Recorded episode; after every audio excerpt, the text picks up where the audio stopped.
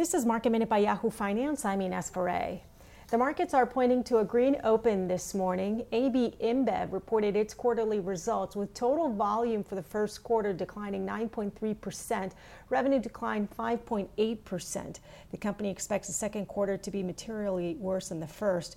It was hit by bars and restaurants that closed in the first quarter, and also some governments restricted their operations because of the pandemic.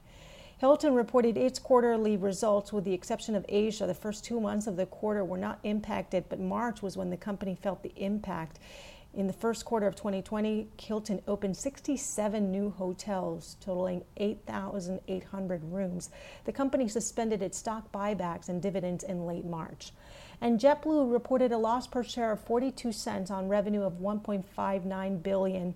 That's down 15% compared to the same quarter last year. The company is receiving some of the stimulus loan money from the CARES Act and has taken measures to improve liquidity. For more market minute news, head to yahoofinance.com.